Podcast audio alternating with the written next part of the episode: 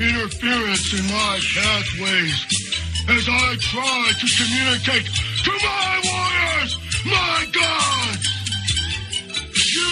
Hogan, control a force field around you that I am only beginning to understand. But each of the challenges before me, I never did understand. I never tried to understand, for they were only battles that I finished before they became wars. In the Royal Rumble, Hulk Hogan, as I got rid of two normal pieces of litter, and my back was turned to you, Hulk Hogan. I knew that you wouldn't come from behind like the others. I felt the Hulkamaniacs reach out and try to grab extremities of the warriors that were clung onto me. Things that hang from my body. And the reason I paint my face only add more area for more warriors to hang on. You, Hulk Hogan, see things as you will, but I need not come from behind or take a cheap shot at anyone or anything. Hulk Hogan, will only be approached by the warriors face to face. Eye to eye. I bring you, Hulk Hogan, the one and only ultimate challenge.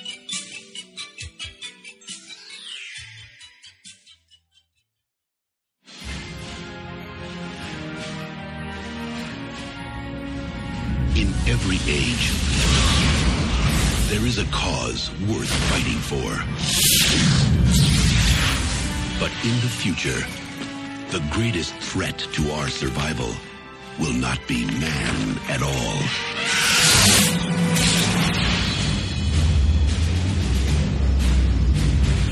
Hey, kid, what's going on? War! We're going to war!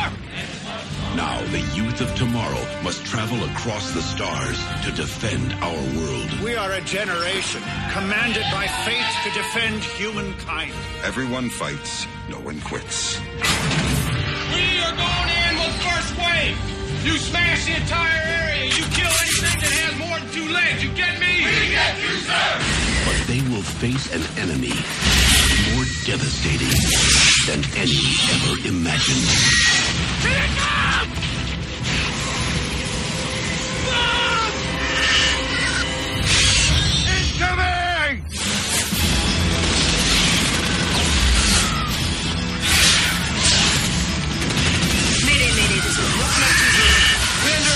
Need retrieval now.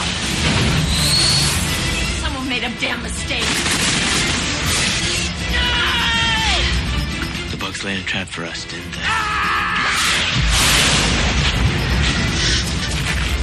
TriStar Pictures takes you to the front lines of the next frontier. Kill them all! Starship Troopers.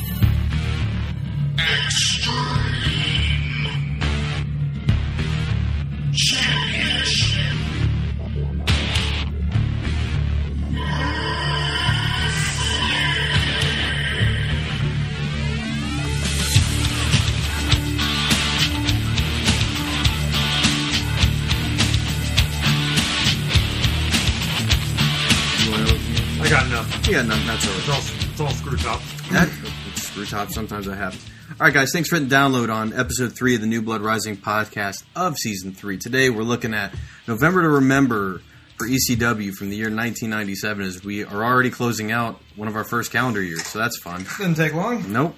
Um, I'm William Rankin. This uh, time I'm joined over Skype with Jason Kiesler. Hey, how's it going? In the studio here, Charlie Stabile. What's up? And then also over Skype, Martin Dixon. From a different location than Jason, though. um, well, that's how rumors start.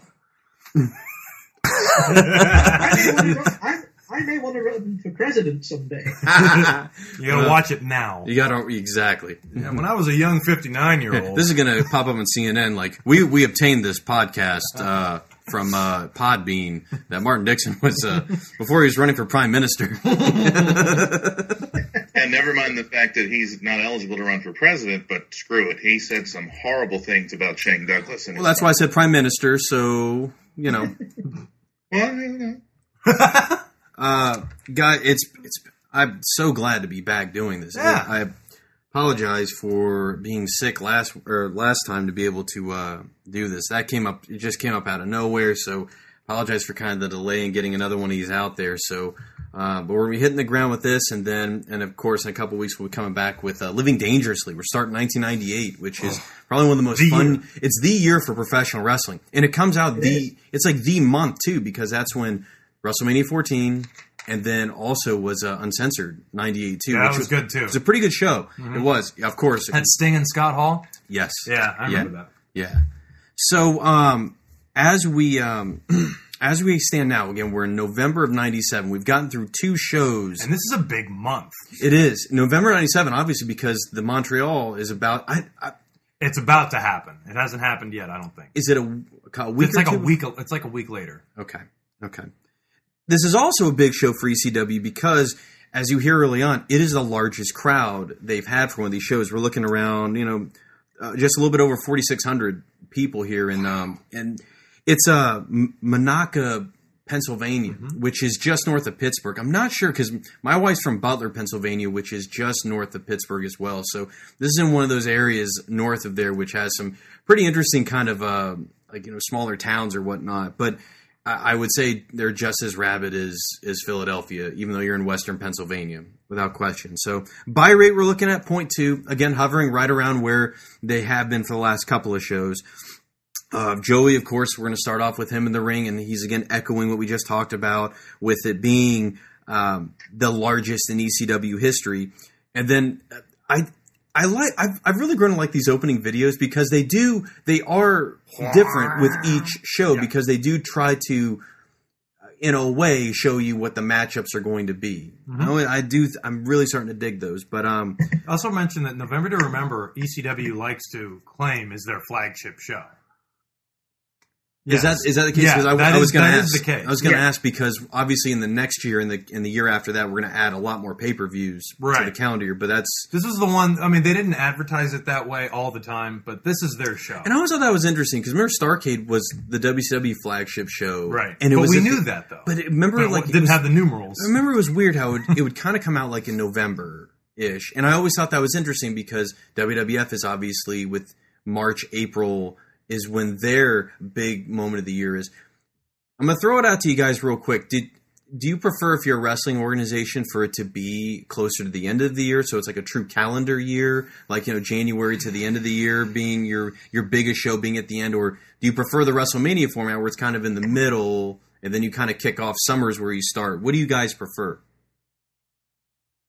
I think. Oh, I'll let Jason go first. Oh, yeah, that's the the troubles of Skype. Um, Yeah. I think that I would prefer to do March because at the end of the year, people are busy uh, with the holidays and moving around, and and so they may not have the time or make the time to do it. Whereas March, I mean, really, what's going on? Right. Yeah, I think always too. The the one thing I'll echo with what Jason said, just real quick, is you always have Rumble, and then you have that February pay per view, and then Mania. It's such a strong let- three months. Yeah, okay, I wasn't going to do it yet, but yeah, I'll, I'll do the next one. Exactly that. There is no build up for November to Remember or Starcade. WCW has um, Halloween Havoc. What was their November pay per view? It would. Well, that's the thing. It would World usually War be Three. World War Three.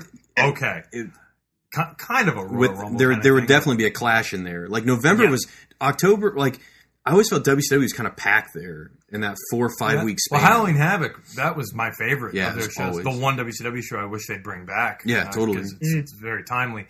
Uh, but I think I prefer the WrestleMania format oh, simply because of the Royal Rumble, uh, No Way Out, or whatever they want to do in the middle, and then WrestleMania. Yeah. And then you have SummerSlam, like to build everything up around the summer. The problem is they don't usually have anything to get ready for that for SummerSlam. Uh, well, now Money it's in the Bank. Now, yes, Now. Money in the Bank. Yeah, Which that is Money in the Bank has become a pay per view that I just look forward to anyway. Sure, that's sure. uh, of the lesser shows. That's my favorite one. But there's nothing that really gets you amped up for it in terms of storylines. I think. Martin, which one do you prefer?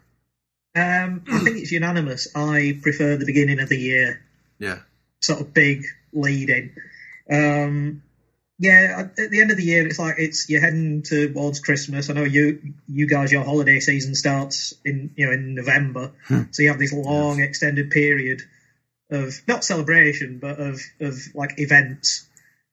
So uh, it kind of just gets lost.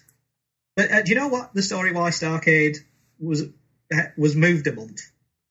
um, No, I don't. Not offhand. I bet I can't remember offhand. Go ahead. But I bet Because you know. Starcade used to be the Thanksgiving night show. Yeah, Vince, Oh, he stole it. yeah, um, Survivor Series.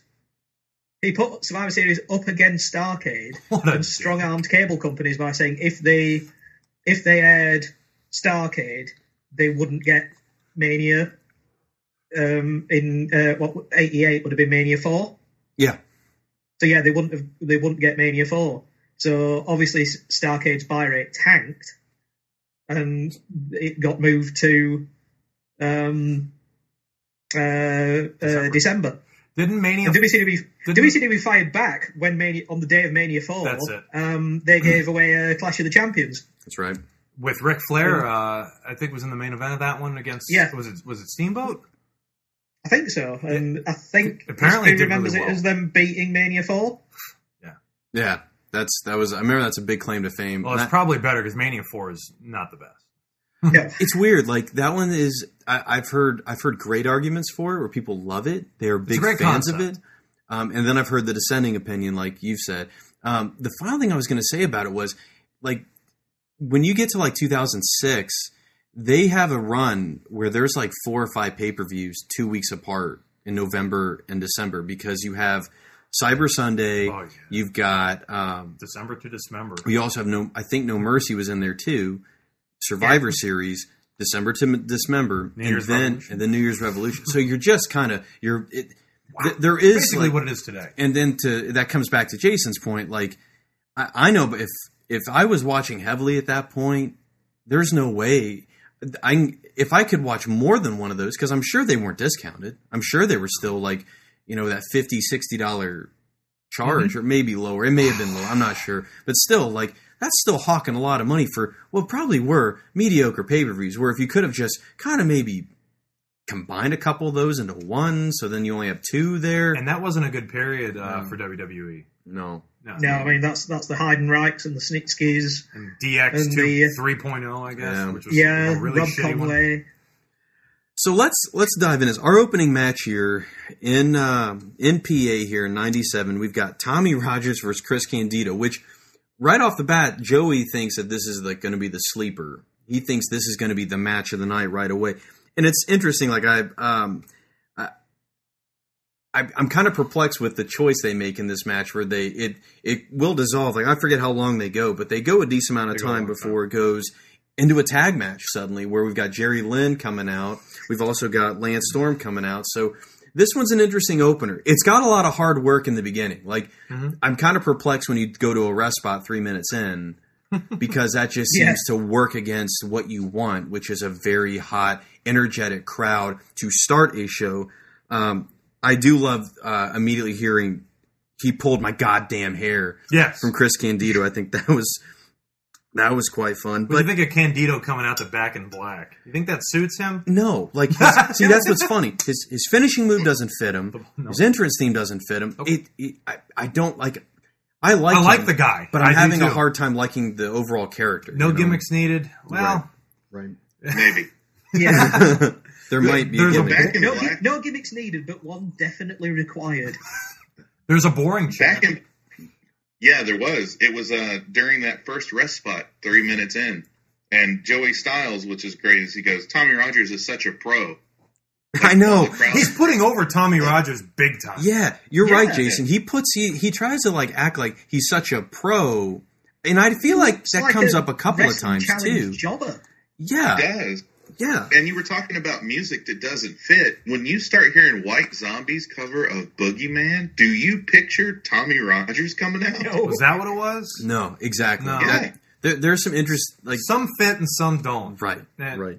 I, I try to get behind Chris Candido's back in black. I mean, first of all, I think as much as I love ACDC, I think ECW uses too much of their music because they've already got what Highway to Hell High- for Spike. Highway to Hell for Spike, Big Balls, Balls for, for- Balls Mahoney. Yeah, it, it's it, it's pretty much any ACDC song could be an entrance theme. Every one of them. Every yeah. yeah. just about any one of them. if Big Balls could be an entrance theme, then they all could be. Yeah. So, um, I again, I forget what the time code is on when this happens, but when it breaks down, I just want to just this is what I want to bat around here to start off with, starting with Jason. What did you think when this became a tag match? Did that did you like that, or did you think that kind of worked against what they were already doing? Eh, I the match was already kind of. I mean, it was a, a good wrestling match, but I felt it was kind of boring Yeah. because I even have written down when Lance Storm Lance Storm shows up because he thinks the match is boring, um, Which is ironic, we all know. you know. So that ought to tell you. But and then like it was okay, but I think that I would have rather have seen Lance Storm go one on one with Jerry Lynn. Um, as Yeah. opposed to them sandwiched in this because it once it gets to a tag match, it's only what like another four to five minutes. yeah, it doesn't last very long. Like it's it's it's and it, I think it's interesting that the, the two performers that are arguably the the best of the four are the ones that are added to the tag match. Right. Like that should have been the match in the first place. Was Right. their one on one match or the tag match simply on its own. So I'm thinking something either got cut. Oh, it's a, Or- it feels like time because we talked about does. this. This match, uh, what are we? Are we talking like six, seven matches? It's really not a, a, a very stacked card in terms of quantity. So it definitely feels like there are times where they are Mm-hmm. adding, and I think we're going to come into this also living dangerously, where there is some weird time issues when it comes to how things are spaced out. I do want to get Martin. Martin, what's how did you feel? Did you did you like it more with Candido and Rogers, or did you like the tag match more that it Well, became? Ca- Candido and Rogers had already had a match. That would have been fine. End it, have Lynn and Storm run out, and then for the ref to go, well, you're here, you two have a match. It screams of we haven't got enough talent in the building to fill this card. right. So that's slightly slightly concerning. And yeah, the hmm. match had already the match had already burned itself out. So there was no real heat. The only th- the only th- thing that came from it was like a million and one Teddy Long flashbacks. Oh, I know. That's exactly what I wrote. I I, I was going to do a, Teddy Long impression, and uh, this is I swear this is true. Um, letting him, you know, pulling the c- magic behind the curtain. Um, I was going to do a Teddy Long impression, and I tried it today alone, and it sounds like um, Colonel Robert Parker. oh, which is like a awesome. triple threat of racism. A white guy trying to do a black guy, but sounding like a white guy who was a slave owner. this this is for Henry. Uh, can you do "Ain't He Great" as the Tennessee Lee portion of Oh yeah. Buddy Lee Parker as Teddy Long? this will be so awesome. what, just do the ain't he great? Yeah, just do that. Ain't he great? That What a deplorable. that is awesome. I want. I'm gonna have to snippet that, and that's gonna have to just kind of be our bumper. Oh, ain't Is that, he? is that that's everybody's new ringtone? isn't it? it definitely will be my Martin Dixon Twitter text message. That's for sure. Um, Do you notice Candido? He's was- the world's greatest wrestler. Candido, uh, he does it on this show, and I believe he does it in Living Dangerously. He mocks Ric Flair. yeah. Yeah, Like when as if we don't get enough of that with Douglas. Oh, we'll get to that. but- Shane Cena. Oh, it's uh, this is it, right off the bat. The first match, Joey Styles is already talking about how there are no mats Mm. again for Yeah. ECW. So is this a good time to run the ECW in memoriam? You know, since they want to keep bringing up, hey, we ain't got any mats. Okay, well, Now- look how many of your guys are gone. Did you guys Yeah, know? al- And maybe also- go ahead. also- go ahead, Martin. There are mats. That's what I was going to say. There It's- are. it- I thought so. Yes, Yeah, they're just like- flesh colored, or they look more like the like what you would. You know, if you're not looking closely, it kind of resembles what the ground would look like in any gymnasium Right. or you know small auditorium. So um, that's a good point you make there on it. I um I love the the Tamikaze compared to the the Kill Switch. It looks fierce. Like it looks like Lance Storm is legitimately hurt. Just like remember Matt Hardy's nose got broken by it Yeah. Yep. and I mean just obliterated it. Like this, like I, I do love when you see some of these moves that are a little bit edgier, and we've seen how they've gotten kind of you know, you know, watered down over the years to where like they're they've they've tried to make them a little bit maybe overly safe.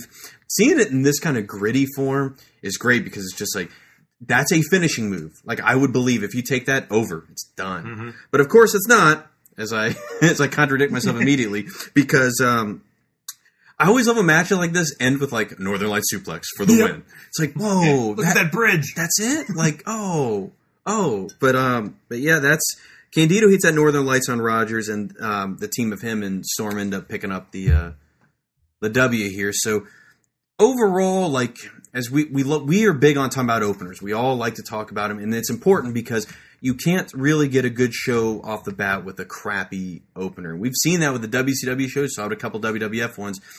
Did you guys like this overall? Do you think it satisfied that requirement to get things going? Starting with Jason, what do you think? I think it started slow. It was real boring. I think once the tag guys got in, as much as I didn't like it, I think it brought the crowd a little more into it. Yeah. Um, it definitely amped them up a little bit. I think seeing uh, Chris Candido's nice big brown eye helped everybody get in the mood, so to speak. Yeah, the crowd really uh they caught they they ate that up. They ate that up. Yeah. My Oh. big, my big Oh. takeaway with it. Did you notice Jerry Lynn's haircut? I vaguely remember because remember it's been, He looked he looked like Alan DeGeneres. What Ellen Ellen Circa What? sitcom. yeah, Ellen? sitcom like season two. Okay. like like this Oh, wasn't right, the, that's- the so Jer- is he Ellen DeGerilus? Jerry Ellen DeGeneres. That's awesome. That's a Photoshop project on the way.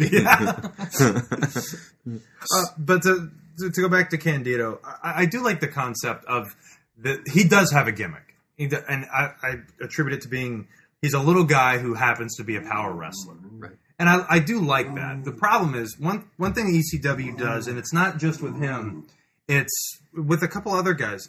ECW downplays the power bomb.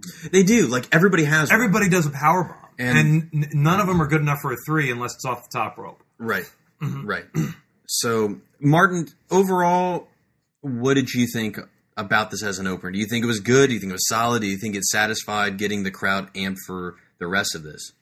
Oh yeah, yeah. Once it once it got going, it was great. It's just that because most of these shows I have no knowledge of going in, so you know Tommy Rogers wanders out, and it's like, who the hell is this? and you know Joey can can play it up as much as he wants. Oh, this is going to be a sleeper thing. You know, it's like, yeah, I'll believe it when I see it, and yeah, it does get going. The tag match is fun, but feels a bit inconsequential because we've had a sixteen, nearly sixteen minute match beforehand. So it's great for what it is because there's a lot of good action, but it just, uh, I find a reason to struggle into gear because you know are Lance Storm and Chris Candido a team? Are they not? So is Storm in the triple threat? Is he not? Right. That that whole stable, but over the next two shows, is a bit beguiling in terms of its makeup. But um, I I'll be honest, I got I got a little bit scared after this match because I'm like, are all these matches going to be obscenely long? And mm-hmm. and I say that purposely because of the next couple matches we're about to get. That thankfully kind of righted that ship in a way. Now we go to a video package with Mikey Whipwreck and Justin Credible. This is fascinating because the way this package is set up, it's talking about Mikey obviously getting the win over Austin, and it's a beautiful time to plug it because you know how hot he is to be able to pull back and use that footage of pre-Stone Cold Steve Austin, and that's great. And then they're showing credible, you know, hitting the tombstone on Great Sasuke. Is that right? Yeah. Uh, Um, Sasuke. Sasuke. Thank you, thank you. It's sometimes, like I said, this uh, this autocorrect is fun, like Ultimo Warrior. But um, anyway, the thing I found fascinating in this package, though, is how they build both. Like, I haven't seen this really before. Where two guys are billed as upset minded, like they're both underdogs in a way. And I think that's weird because like then it's it's What the hell are we doing here? I don't think of heels as underdogs. Like that's just not the the way. That's not a connotation I want to associate with them. But regardless, it sets up our next match, and um, right off the bat, like the music here, pretty damn good. I I, I enjoy the Megadeth for for Justin Crow. Isn't that Megadeth? That's um, what That's- I think it's White Zombie. that's. No, no, no. No, that's Um, what's the name of that band? I know the band that covers the song on the ECW album. Uh, it's P R O N G Prong. Prong. Snap your fingers, snap your neck. Yeah, that's a Yeah. cool song. I enjoyed Pepper though for um for Mikey Whipwreck that uh, you Yeah. came out to to Butthole Surfers. I thought that was kind of funny because that song is when I hear that on the radio, I'm like, oh, I never would have think when that comes on because I'm always like, okay, all right, this will be good for the next three minutes or so. But sometimes I'm I'm like, oh, okay, right on. But um, I don't know who the fuck this Jason guy is though with Justin Credible. I, I forgot about He Jason. is the mutant offspring of Sean Stasiak and Buff Bagwell. That's With a little bit of Rick Rude. Yeah. Like, there's a lot of gimmick infringement going on here. Did you notice the chant that Jason got when he came out? Mm-mm. Never heard this one before. Sorry, folks. Faggot. Faggot chant. I was like, oh my god. yeah. Monaco! you get a uh, in the the JVC super headphone pickup of the night. You get some guy going, "Geez, people, can you shut up with this?" Hilarious. A sensible fan. Yeah. We need to find that guy and send him like a, a, a muffin basket. There's a guy later that gets picked up. Muffin basket.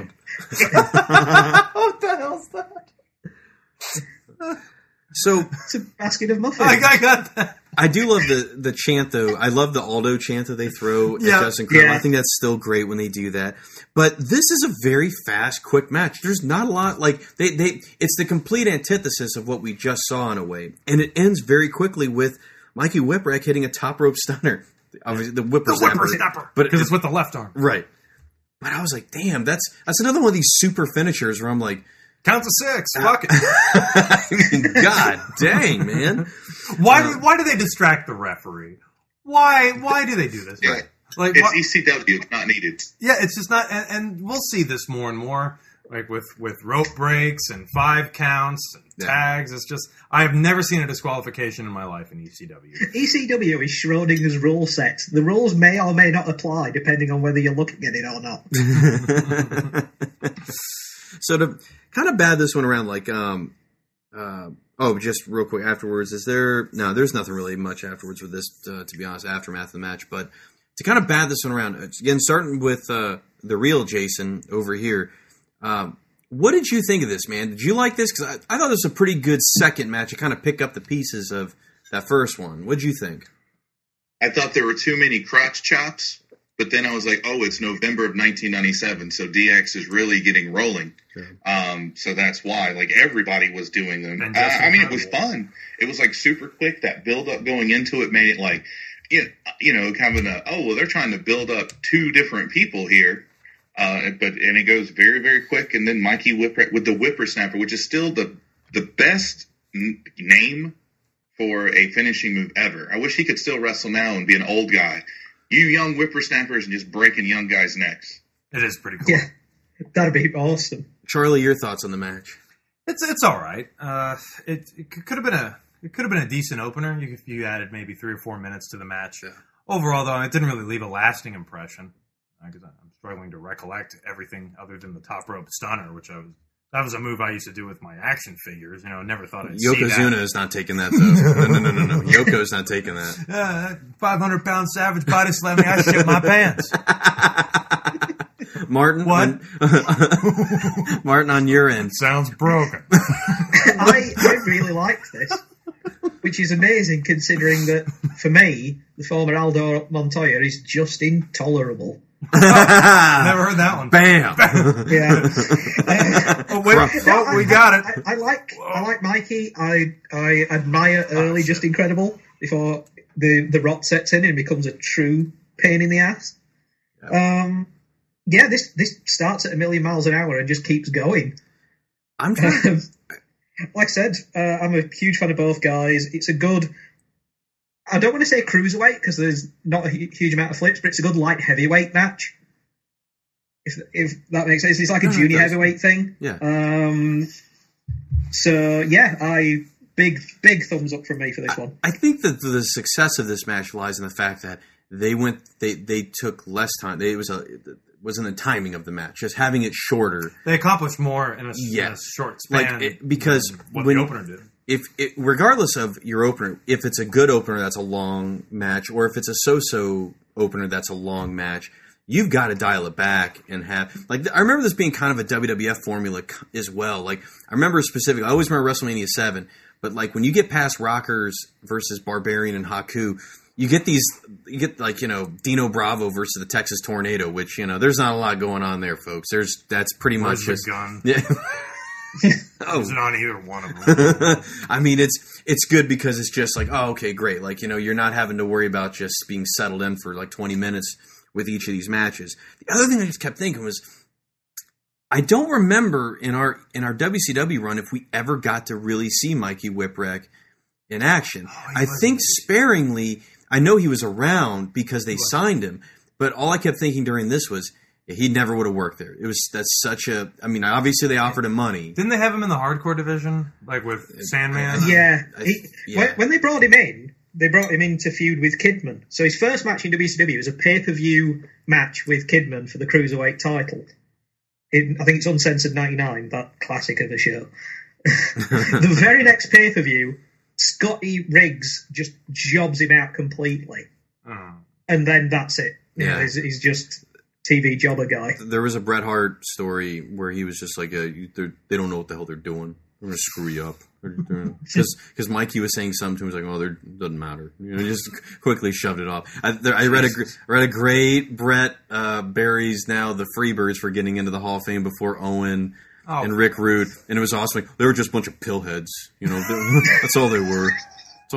Old old man Bret is fantastic. Man, All they were just getting. They didn't draw a dime for WWF. They didn't Not do for anything. WWF. They didn't do anything. made a lot of money. You know, and it's it's awesome. But you know, Good God. we go from this match now. We go backstage. to Al Snow cutting a promo on head with pretty much a BWO. Is that all of them present? I don't know. If I, I most of them present at least. I found this hard to hear. Yep. I could not hear this very well, and I don't blame. Obviously, um, w- it's, it has nothing to do with the. I think the recording itself. I just think the sound mixing tonight is very bad, and you're going to hear it in the theater, or in the I say the theater, the auditorium mm-hmm. later. It's just the mixing seems just a little bit off. Did you guys have a hard time hearing this, or is it just me? I just want to kind of get a pulse check on that. It was incoherent, and mm-hmm. there was so much reverb in that locker room. Like I, I couldn't make out what he was saying. I thought it was part of the fun, but I I don't know. I couldn't understand what he was saying at all. the the gist of it seems to be that he was upset at head because he didn't have a match on the pay per view. Oh, okay. Well, that's a legitimate reason to be angry at a mannequin head. I That's Yeah, motivation. because that uh, is. something I, I know you- at some point he mentions not not getting a chance to job on the PPV. Yeah. Okay. It's fascinating too because we just saw we saw him at Hardcore Heaven against RVD, and he was still kind of in between, or he was just coming out of looks like his his new rockers phase, mm-hmm. and then not quite though into where we see him now. And what's amazing is like he's going to be in WWF in like less than six months. Right, he'll be there, King Yeah. of the Ring. It's going to be incredible. Even before then, he's in there Oh, in May. Right. But It's the, his match, yeah, with, Yeah. with Lawler. I mean that the thing that and the thing that's great about watching these shows is you can see where his popularity comes from because when he showed up in WWF, it was like, oh, okay. Like I didn't I didn't think much of him at the time. Like obviously we kind of change over the years with some of the things he would do, but it's fascinating here to see now where he's gone in a period of only like short, really only a few months to reinventing himself It's, now. it's a really textbook example of leaving WWF, going somewhere else, raising your own profile, your own stock, and then WWF wanting you and, and wanting to use what you've done, and then becoming better than you were. Like Al Snow's a textbook example of that. Yeah. Um, from there, though, we go to now our video package for later on Sabu versus the Sandman. This thing is a this is even this is brutal to watch just in its own right, especially that broken bottle smash. Like I I noted that one just looking shit. just excessively brutal, but Fuck you, Sam. I, I'll say when I saw this on the card, I was like, oh, all right, it's a tables and ladders match, right? Aren't they all? Right, exactly. I mean, whatever. But now we go into match I was definitely looking forward to, and I think because like I, I think we've definitely did a very good, we've done a very good job so far of looking at Taz as a character and watching him through Barely Legal to Hardcore Heaven, and now kind of seeing how he's being booked and how he's coming across. He's defending the TV title against Pitbull number 2 mm-hmm. So Paul Heyman joins Joey on commentary, which was fascinating. It's a nice little change of pace, I guess, to have now two guys in the booth here for the non-main event. Um, Rybull takes control early and dominates with power moves. I, Taz, Taz hits a string of Tazplexes. He gets the Tazmission. It is a quick, it is a squash practically. And this is why the Candido match doesn't make any sense. Right. Like, this me. is why the Shane Douglas Pitbull two match doesn't make any sense either. So, what I just want to kind of bat around here, see what you guys thought about seeing Taz squash this guy who we kind of saw get built up fairly strong in this Shane Douglas match. Again, starting with Jason, like, did you, what did you think of what they did with Taz here, and did you like the match? Well, there wasn't a lot of the match to like. Uh, like Paul on commentary is building up Pitbull number two, like you know, like he's going to be a Goldberg for the ECW. Even says this uh, this war can go on all night, and literally ten seconds after he finishes saying that is where he's tapping. The match was ninety four seconds long. You think that's deliberate, though? You think that's deliberate to build you build up that guy just to show you how much better Taz is by slapping that on? The thing is, though, it doesn't make Taz look more of a badass. It just makes Pitbull 2 look like more of a pussy. See, I I think the reverse though. I do. I do think it makes Taz it finally like kind of legitimizes like what at least how Taz has been booked as a well not booked, how he looks as a character, how he's held himself as a character. Like the guy's a badass. Remember that video package we saw where everybody like even like somebody's dog gets a Taz Everybody mission put on him? eats Everybody eats a Tazmission. and that's why like it, it was frustrating to watch that Candido match because it's like we just saw this, and why are you having so much trouble with a you know basically a, a junior heavyweight? You know, even though I know Taz isn't the biggest guy, but still, like he should be destroying that guy. So He's like Jack Reacher. Charlie, do you No. like what did you what, what did you think? Not the biggest guy, but he's very imposing and he can do some fucking damage. what did you think of this man? Uh, no, no, I didn't. I, I didn't care for it uh, because, like, like we were saying, with Shane Douglas with his 18 belly to belly suplexes, not being able to get a pinfall on uh, Pitbull, why Taz can just absolutely destroy him, and yet Taz had a hard time with Chris Candido. Hell, even Sabu. Well, you Like- got to right the ship at some point. Like, I mean, you're going to have to make a hard. You're going to have to do a hard lining thing. Like, it's either, either But, but what's it for, though? I mean, obviously we know what it's for, right, coming down the line, right. but at the same time, it just it seems to be uh, counter counterproductive. Like it, it helps Taz, but it hurts Pitbull. It makes me think Pitbull screwed up somewhere down the line. Uh, like he might have pissed somebody off. He's not on the next show. Or or Shane just wanted to go long because he wanted to go long. You know, It just it, it's bad for continuity.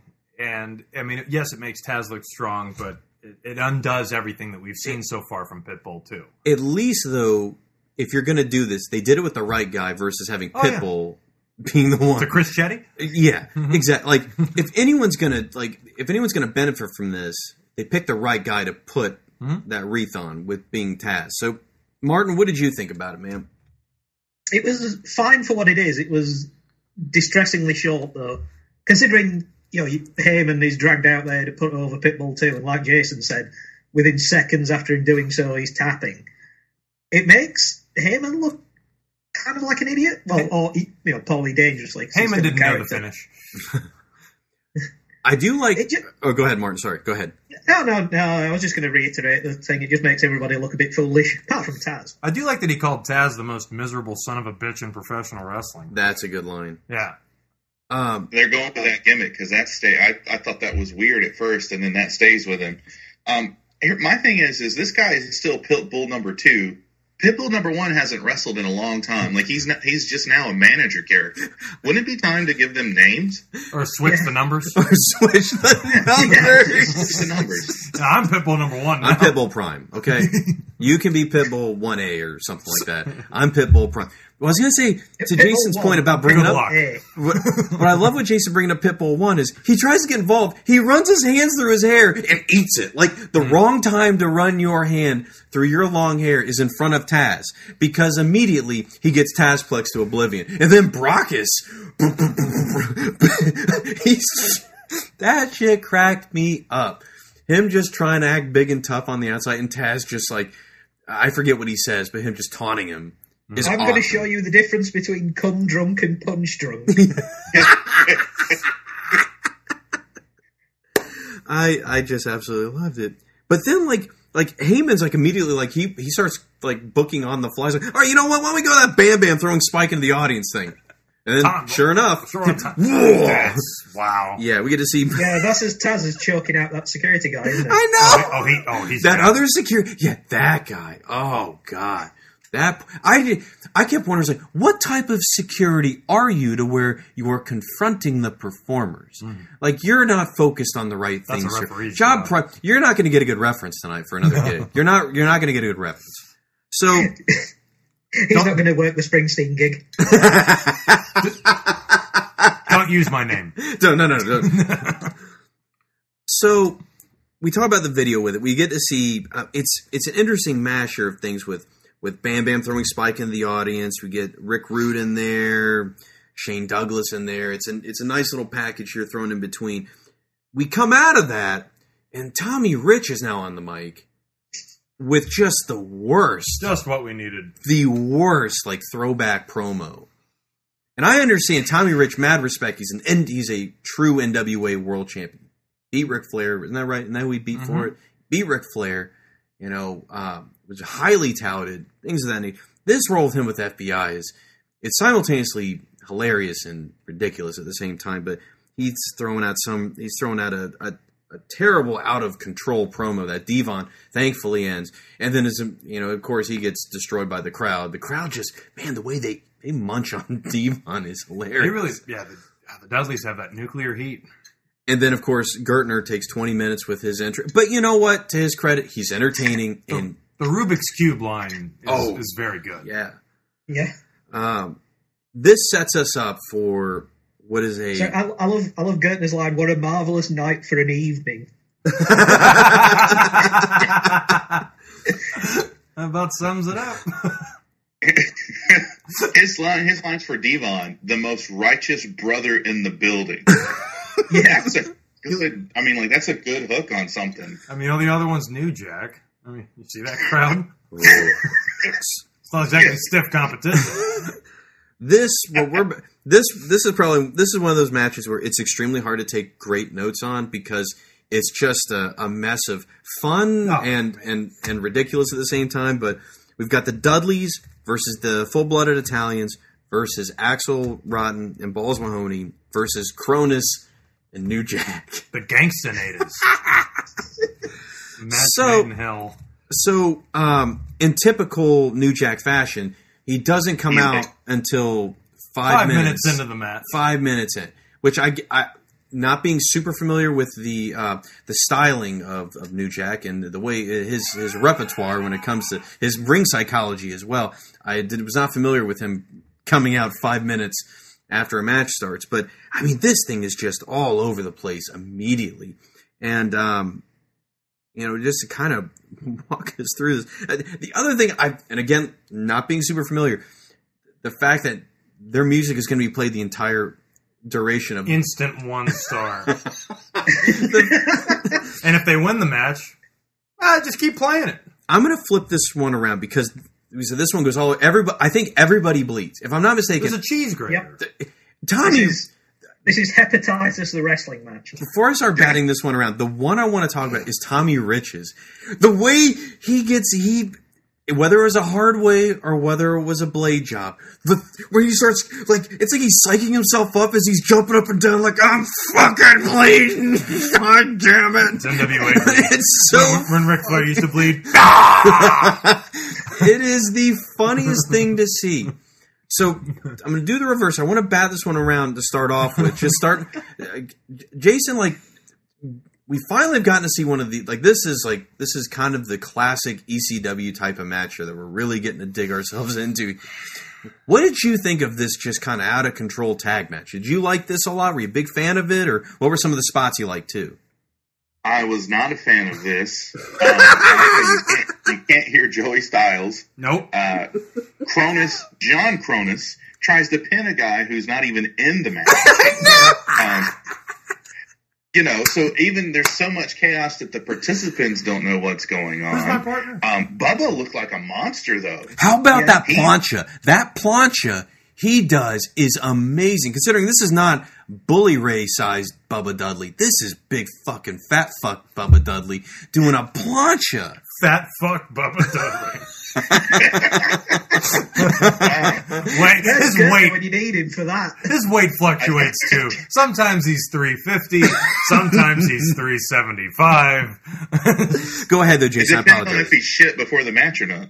Yeah. Go ahead though with the rest of your point, man.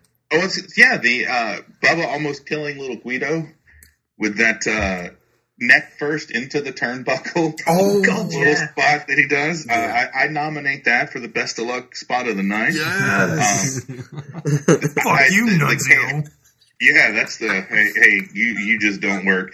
Um, the I like that the the ref bump happens, and then the new ref is concerned for his peer. I know! Yeah. I know! Like WWE, it's like, fuck you, Patrick. like, yeah, but I didn't realize that this ref that was coming in was like storyline ref because he goes into business for himself. He's Yes. kicking people in the nuts. Uh, I mean, he gets the crowd like pissed off. Oh pin man, the ref. What other like any other like um are there any other spots that really stuck out to you, man? That really like you were like, whoa, like anyone that took you back?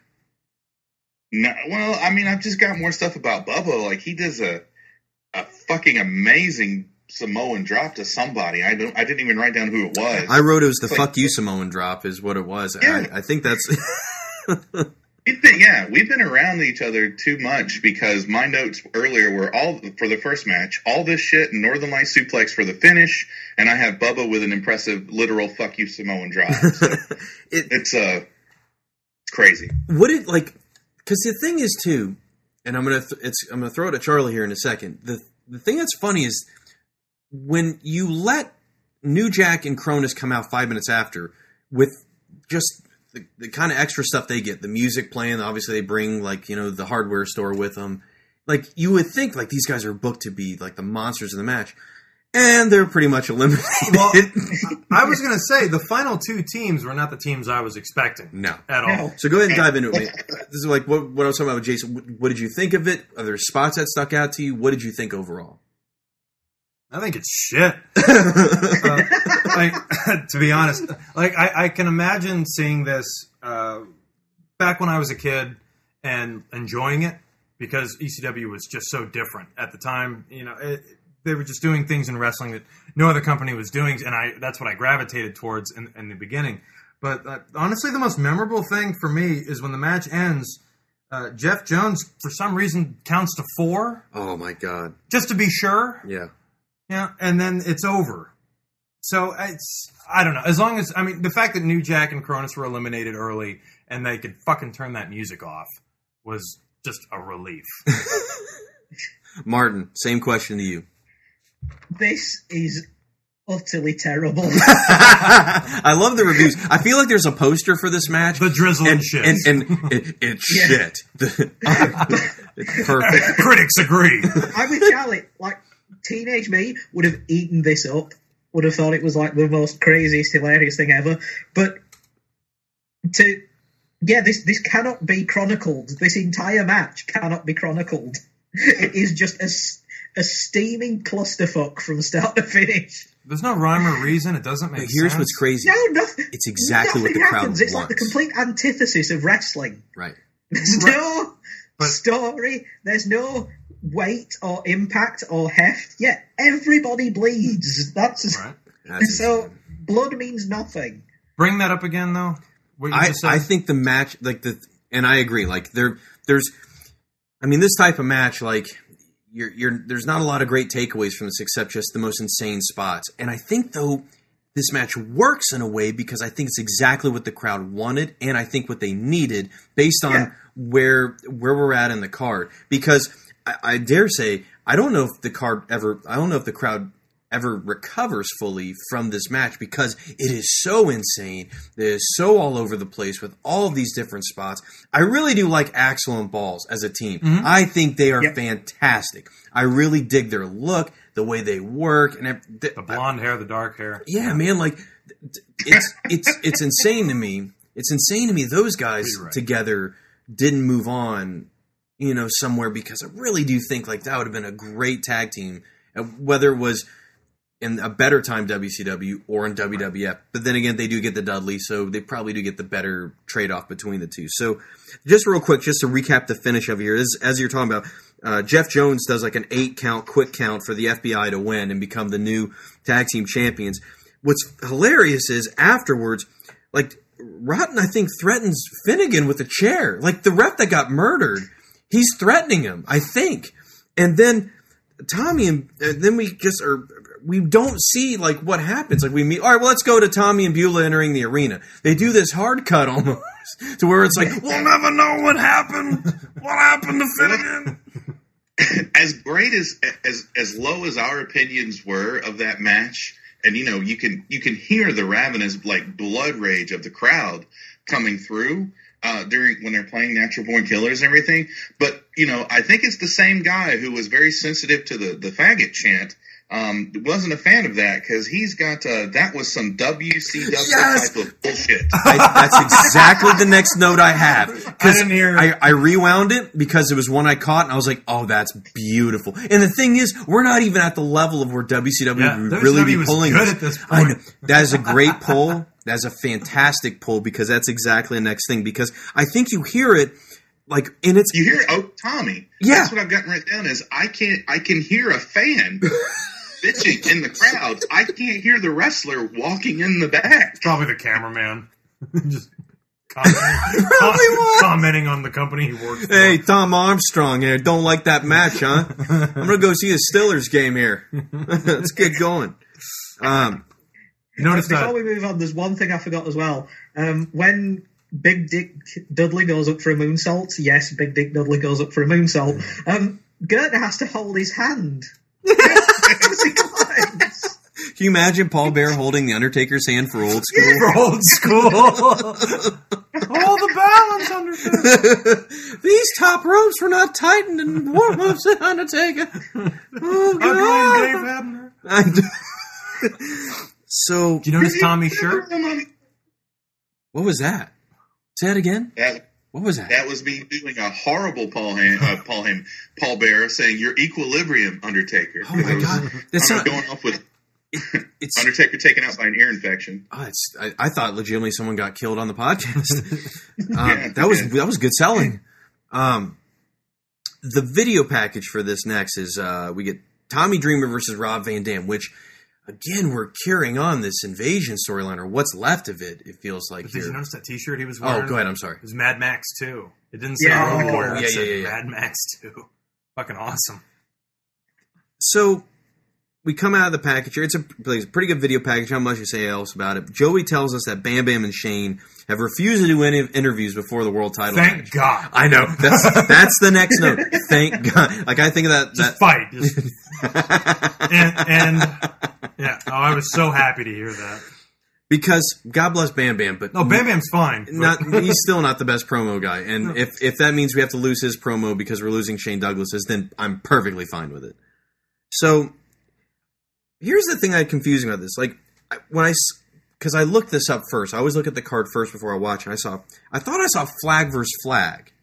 So I'm like, oh, is this going to be one of those uh, got it on a pole? We have to go grab it type of things, or or or what.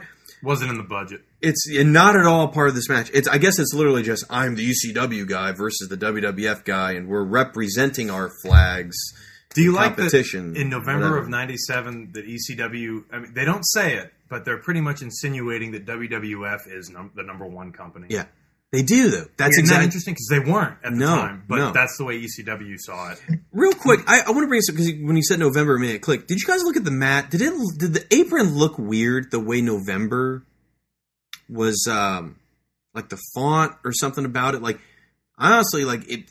The V is what I'm talking about in November. Anyone else? I'm going to move on from this if no one saw it, but I mm-hmm. just oh. No, I, I didn't. Well, it looked like they cut the letters off of other aprons and posted it up there. maybe maybe that's It it. The Zodiac pay 'Cause per the, the V is what I'm talking about. If you look at the V in November, it looks like almost a B. The, no, the November, November. No, November to November remember. to November. But no, Shit Oh, I, I sounds see. broken. regards. I love that guy and that tattoo. Regards. it looks like um oh I forget the comedian. That's what it reminded me of. But anyway, um so right off the bat, RVD gets the proper walk theme. Now Yep. we're in the we're starting to get into we're shaping into the proper Rob Van Dam territory. But I wanted to the the, the earlier point I was making, I just want to bat this around real quick. Did you guys have any comprehension of this this this invasion is still or quote unquote invasion What's is going still on a with thing? WWF? Jason, what did like did you like did you think it went on this long? Uh, on the ECW side, I, I remember it being this long, but it seemed to be like a one-sided invasion because you weren't really seeing ECW guys popping up on WWF television, if I remember correctly. Like at this point, Right. they had their, they had enough of their own shit going on. I mean, this is like you know Bret heel and Hmm. Shawn turning heel and DX forming and, and Stone Cold popping up. They, they didn't need that. Man, could you imagine that? If you you're juggling all those storylines and you throw this in there as well, man, Shotgun Saturday Night would have been a lot more fun. man, Undertaker, Tombstones, was he Tombstone Triple H Going on down the the on the escalator? Chris Candido shows up to beat up Fondle Me Elmo when he's sleeping with Sunny. That Hey, would've been Dito's great. doing the powerbomb off the the subway. Oh, oh no, two count. it was on a shotgun. Sat- I, I remember this clearly. It was on a shotgun Saturday night when Ahmed Johnson was feuding with the Nation. When the Nation was like Farouk and Crush and Savio and the eight million black guys in tuxedos, and they. It was when Shotgun was alive, and they were in some nightclub and beats the shit out of them. Ahmed chases one of the guys out, and Pearl River plunges him on the roof of a taxi. Yeah, that was D'Lo. Ah. You know what? D'Lo always got That's finishing moves on the top of a car. oh, the the stunner. stunner on the truck. Jesus, that's so fucking cool. Stone Cold's gonna damage his own truck. Man, That's that, awesome. That is probably my favorite short match. oh ever. yeah, the vest doesn't come off. The vest never comes off. It, fucking comma gets backdropped I've heard, the hood. I've heard like that air. He was really paranoid about working, and that's why like the Owen match is really short. Oh, it's the so dude. My really favorite part about the Owen match at Survivor Series is there's a guy on the hard cam in the front row gets up to leave, he, like to go get popcorn or something. That's when the stunner hits, and then he sees everyone in front of him stand up, and he turns around and sees what's going on, and he runs back like to the barricade. like that guy always fascinated me. oh shit! So um, the other thing I think is um, I think is really funny here is, is the sound. The sound just gets hammered tonight. Dude, the somebody Sandman somebody maybe- decides somebody decides Sandman's coming out. Sandman's like, what?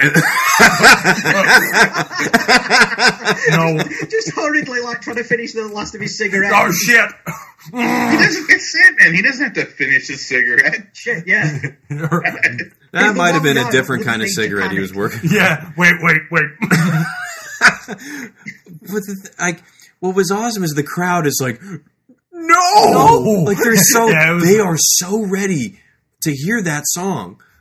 It's awesome. But anyway, all right, so we're gonna run right back into the similar territory we did with Lawler and Dreamer here with the way this match goes. But there's some hilarious chants. Van Dam's a bitch. Yep. Fuck him up, Dreamer. Sit the Um, fuck down. Gets a chant. I'm still astounded by RVD's ability to get heat. It's awesome. Like, He's a great heel. he's a really good heel. Mm-hmm.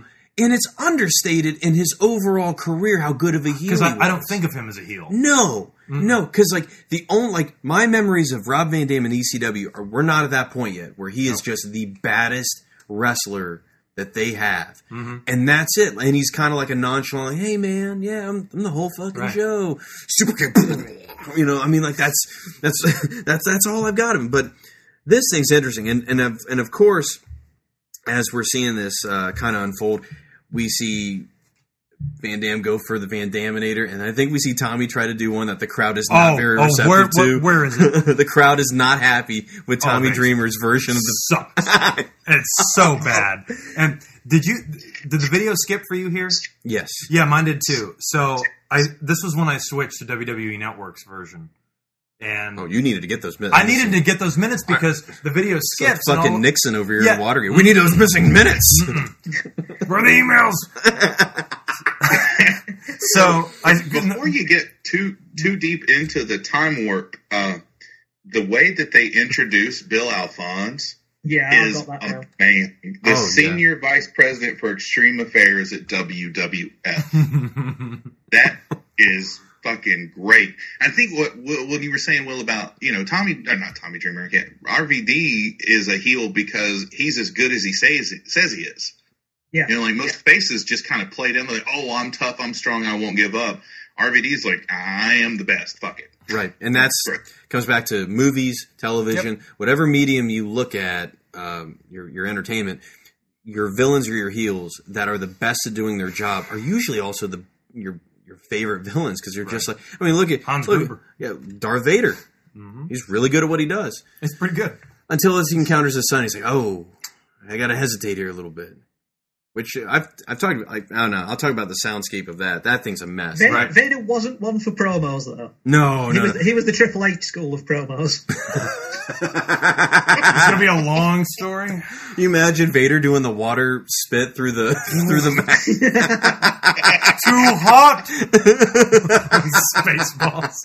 Does, We this, used does this make Kylo Ren Shane Douglas? Oh god. we used to joke about Darth Vader, like if we if you court if you take a Clint Eastwood fist fight from a movie, the way they're always staged, and have Darth Vader like punching towards the camera, like doing all this bobbing and weaving, like Clint Eastwood would, and then punching at the camera like at Luke or the Emperor would be amazing. The And then- emperor, he punches the emperor. but then you, when you flip the camera, when you flip the camera, Palpatine becomes Clubber Lang. It's like that close to, and then and you you get the you get the right hand to like Vader's side, and Vader's doing the rock. He's like. Like just twisting his side as he eats a right hand to this. This is the fight that we really wanted with Vader and the Emperors. Vader is Clint Eastwood, and the Emperor is Mr. T slash Clubber Lang. That's it. That's the fight. So is is Vader Clint Eastwood from Gran Torino? Because that would add so many different fun elements to that fight. Well, it was more the every, any which way but loose type of Clint oh, Eastwood. that that, especially if he showed up in the white T-shirt and the brown pants. I'm thinking like Darth Vader as ringside. yes. Darth Vader as the way he looks, but with like Clint Eastwood's widow peak on top of his helmet. That'd be just It'd be great if his if his uh, his pants were pulled up like to his, his chest. Like Bill Hader's exactly, exactly. God, we used to joke about that so much. Just seeing Vader do that bobbing and weaving, like looking at the then bap, bap, bap, just jabbing it out. Okay, So right. the switch to WWE Network, the reason I wanted to do it was because the cut happened, uh, a, a weird thing with our video file, and then all of a sudden Rob Van Dam was bleeding, and I was like, well, I gotta know how he how, he, how he's he, bleeding. he was in the tag match apparently. Oh God! So, so Tommy Tommy Dreamer takes him outside and crotches him on the guardrail, and then takes a non-gimmick uh, folding chair and just whacks him right in the face with it. And yeah, and it's legit. Hey man. what the fuck? um. Uh. Let's see. Oh, dude, Let's- my, my favorite moment of the match. It's so good. I think Tommy sets up Rob Van Dam for in the Tree of Woe. Yeah. And you can audibly hear a fan scream, Tree of Woe! I, It's like the people that call out the 3D when it's about to happen. That's awesome. But Tree of Life, Body Slam! Yeah. Arm wringer. Yeah! Maestro Cradle! Maestro Wrist lock. Yeah. Oh, Back then, you know, in Jesus. WWF SmackDown games, you could have like whenever you performed a move, it, the name of the move would appear at the bottom of the screen. He's the actual one of that. so Just him screaming, "Austin Punch number two. because he calls out like the the when you go to create your wrestler moveset, hey, there's like 17 punches and 11 of them are Steve Austin punches. I used to love his punch and No Mercy like that. Oh, dude. Well, the problem with that punch and no mercy is that if you're fighting against him, I mean, it's way too easy to block. Oh, yeah. So that's that's why I never picked Austin. Kane's was also the Kane Uh, with the it's too much setup. I'm like Yeah. R. Uh, you know, That's why Triple H's was my favorite. Just just a really quick jab. Hard to see that coming. so. I love the DDT from the top hmm. rope that RVD takes. It Oh, jeez. God dang this the again like nobody takes a DDT anywhere. However, like Nope. like RVD, Alfonso just waffles the ref with the cookie sheet. I mean, I mean, What a- I mean,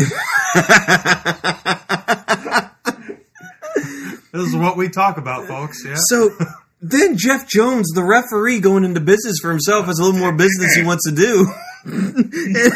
This gets almost to like WrestleMania 9 screwy. no, With how this goofy is so this gets. bonkers. The way this, nut shots everywhere. Yeah. Does he try Yeah. to nut shot Beulah? yes, she almost gets trumped. That's what you got to do. Well, then you just calm was and trumped. podcast. right. Well, isn't isn't uh, isn't trumping how uh, Mickie James beat Trish Stratus? Yes, Yeah. yes, it Which was. is edited on the network. Oh, Is it? It is, and that is a fucking shame because that is an awesome match, It's- and So that it's- moment is Benoit iconic. fine. Well, c- Benoit is fine. What's uh, J- Jason? I think you retweeted it. That on CNN. Just seeing, I forget her name, Nav- uh, Navarro. I forget her name. When you have the Mexican lady or the Latino lady saying "grab her pussy," oh, and Oh, then it's awesome. the way it's shit. When you look down the line of people's reactions of people's, but that blonde bitch, that Oh, bitch, you see she just, other one? she just, Or well, she's like, Charlie please, Manson? please don't say that word. He goes, you have no problem when Trump said it. And he goes, well, that's not true. And I just, go, like it was- shut up. I, I love just our, our former Lieutenant Governor Andre Bauer. His reaction, he looks like he looks like from that Robot Chicken bit. It's when my it's so good. It's when Oprah's doing the you get a this, you get a car, you get a car, and like she asked yeah. that she asked that guy like, "What do you want, sir?" I, I just like a sandwich. Look under your seat. He's like, mm, "It's good." What does everyone else want? A car. Look under your seats. It's a car. And he's so disappointed that everyone else gets a car but him, and he has a sandwich. But then she looks over that little girl. and like, "What do you want, little girl?" I want daddy to stop hitting mommy. And then the look on Oprah's face, and then it cuts, is exactly the look on Andre Bauer's to to tie this kind of back to, to the match. Oh, yeah. Who was it that whispered in Beulah's ear, "Walking super slow is sexy"? Because that entrance, Oh, my yeah. god! I was look, I was looking to make sure like the video wasn't buffering or something because it was pretty bad. She was matrixing her walk to the ring. Beulah take You know, I, I had I had a bit of a conversation with Yeah, Beulah, and I told Taker. I had a bit of a conversation. Told her, you know, when you make these entrances, you know, you got to really let them drag out. I mean, that's what makes these moments worthwhile, baby. You can have a WrestleMania moment, not even at WrestleMania. Bam! Not a factor. Oh man!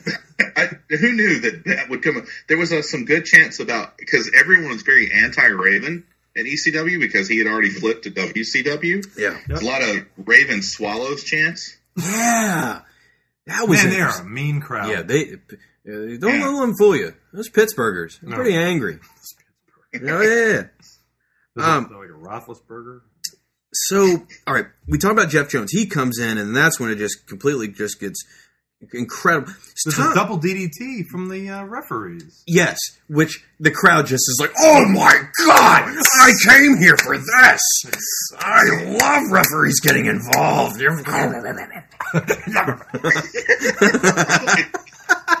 a ref gets involved, the timekeeper gets involved, the announcer gets involved. What's and then awesome- here comes Sabu. It, well, this was his. I have Stevie kick written. I like that up? Beulah becomes a ref.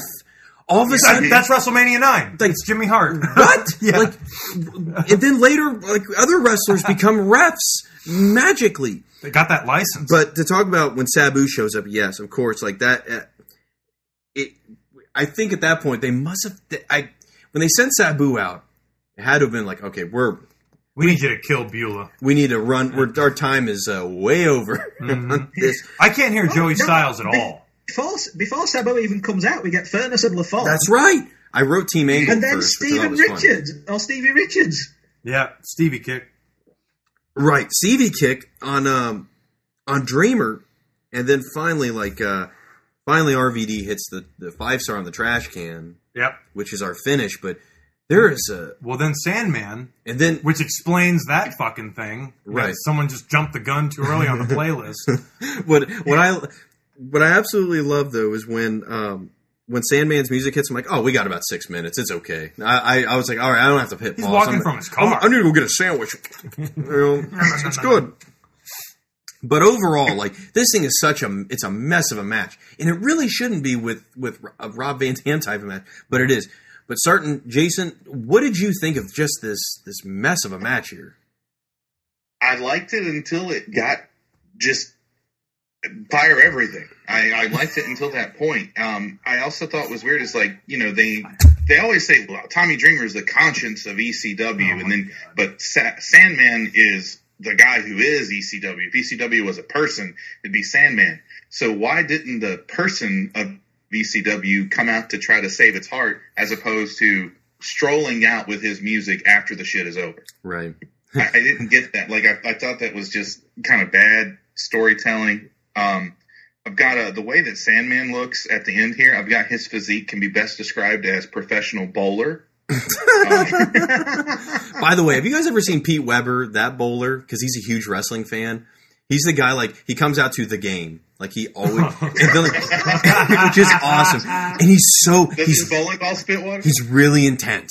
Like he's like ridiculously intense. I think he was an alcoholic. May still be. We don't know. But anyway, I'd like to see a bowler on steroids. when he when he would get a strike, he would do suck it, suck it, suck it, yeah. like he would get so into it.